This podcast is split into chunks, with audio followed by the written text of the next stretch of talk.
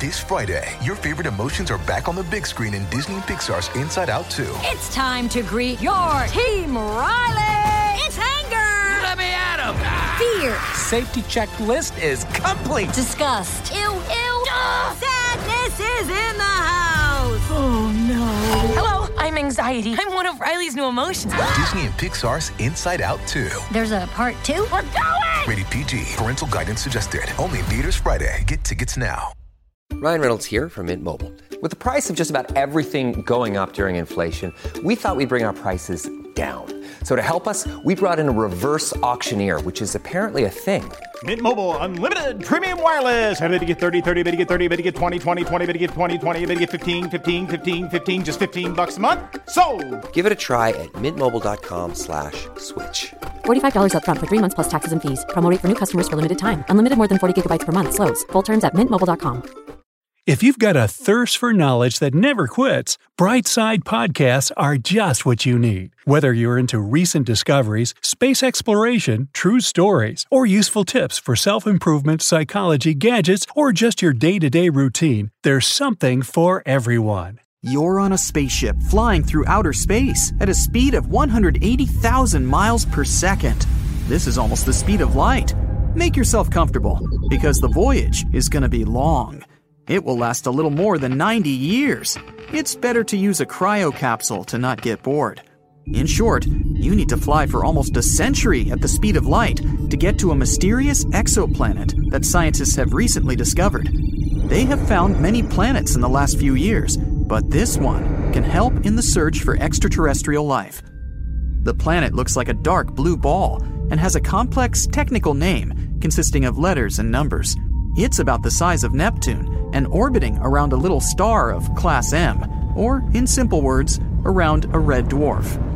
The planet is 8 times closer to its star than Earth is to the Sun. But this doesn't mean that fiery layers of magma cover the surface of this world. The temperature on this exoplanet is pretty low, and similar to Earth's. That's because the red dwarf is not as hot as our Sun. But the most exciting thing is that the atmosphere of this space object consists of water vapor, or helium hydrogen. Scientists don't know for sure, so they actively observe it. But if there is water in its atmosphere, then life can exist. It's unlikely we will discover some big creatures, but even microscopic bacteria would be a big sensation. Another reason why scientists keep their eyes on this planet is its origin. If they find out what the planet's atmosphere is made of, they'll understand how such objects can form around red dwarfs. This will be another little brick of understanding of how the universe works. Even if they discover life on this strange planet, it will be impossible to transport it from there for us to study. Fortunately, there's another massive object near Earth where microbes can live, and it's located inside our solar system. In 2020, scientists detected a strange gaseous substance in Venus's atmosphere. These were chemical residues of phosphine.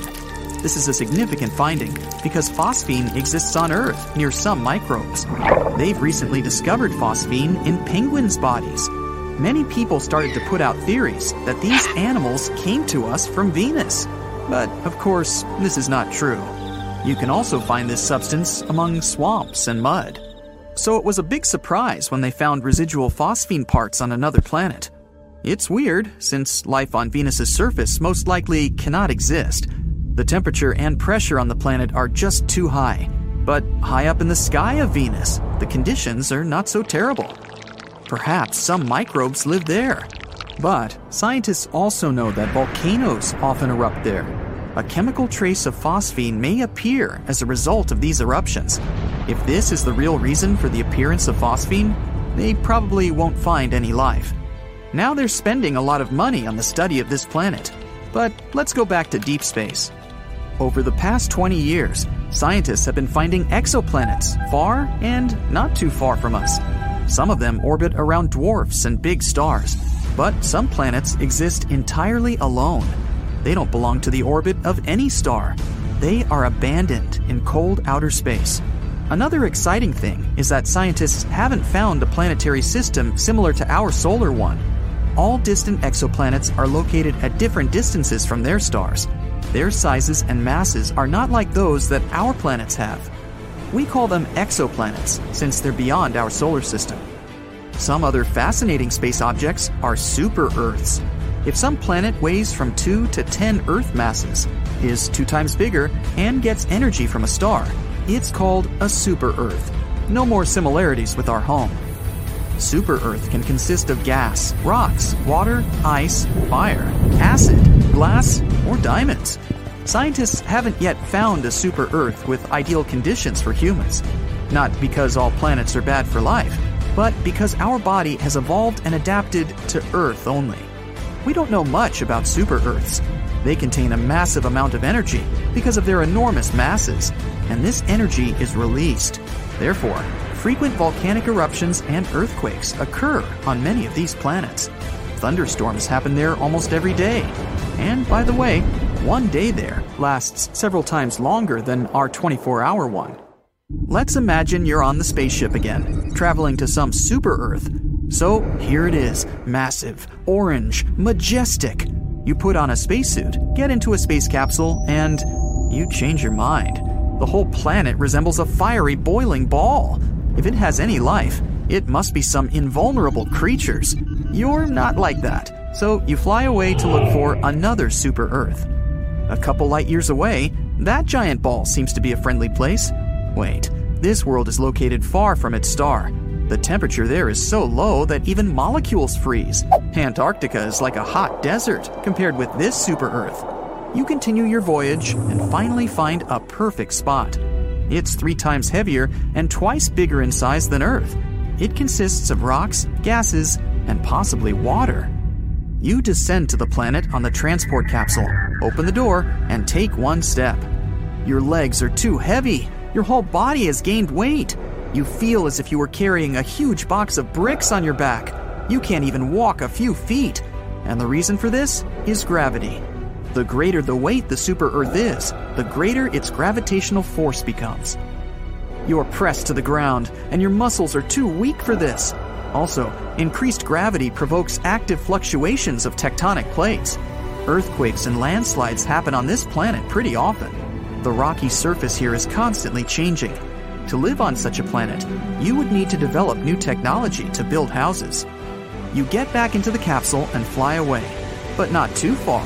The planet's gravity doesn't allow your ship to rise high into the sky. It's like ropes pulling you down. You use all the remaining fuel to overcome the gravity and go beyond the atmosphere. Another problem with such worlds is meteorites. Gravity attracts not only your ship, but also colossal space objects flying by. A giant asteroid can get off its route because of the attraction of the super-Earth. It can hit the planet in the form of a meteor shower. But the falling speed is also faster, so the destruction will be more massive. But the worst thing that can happen to the super-Earth is the stoppage of the planet's core, caused by high pressure. Hundreds of billions of tons of solid rock can squeeze the heart of this world, and the core should always be in motion to perform its primary function, keeping the magnetic field working. Solar storms and cosmic radiation can create severe problems for all life on the surface. On Earth, these storms disrupt the operation of electronics and affect human health. This happens even if small holes appear in the magnetic field. And what would happen if all the protection disappears? The energy of the closer star and the radiation from distant space would quickly destroy the super-Earth and make it impossible for life to develop. All these events can happen to a super-Earth with ideal conditions for living. And such a planet is a rarity. Most super-Earths have terrible surfaces and atmospheres. There's a planet where the air is so hot that it can evaporate metals. The fiery wind simply splits any solid substance into molecules. Such a super-Earth is more like a star, not an ordinary planet. Also, there's another super-Earth, wholly covered with water. You won't find a single piece of land there. The ocean floods any island in a second. And underwater, there are volcanoes. They erupt almost every hour, releasing billions of tons of magma. Because of the heavy weight, the planet is slightly tilted. When it rotates around its axis, the water flows from one side to another. This creates huge destructive tsunamis bigger than the size of Everest. And how about a super-Earth where it's raining diamonds or sulfuric acid? The surface of another distant world is blown by winds consisting of glass. There's a lot of fire and sand. When the hot air burns the sand particles, they turn into glass. Among all such planets, ours seems to be a paradise. But perhaps for some strange organisms living at the distant end of the galaxy, Earth may seem to be a terrible world.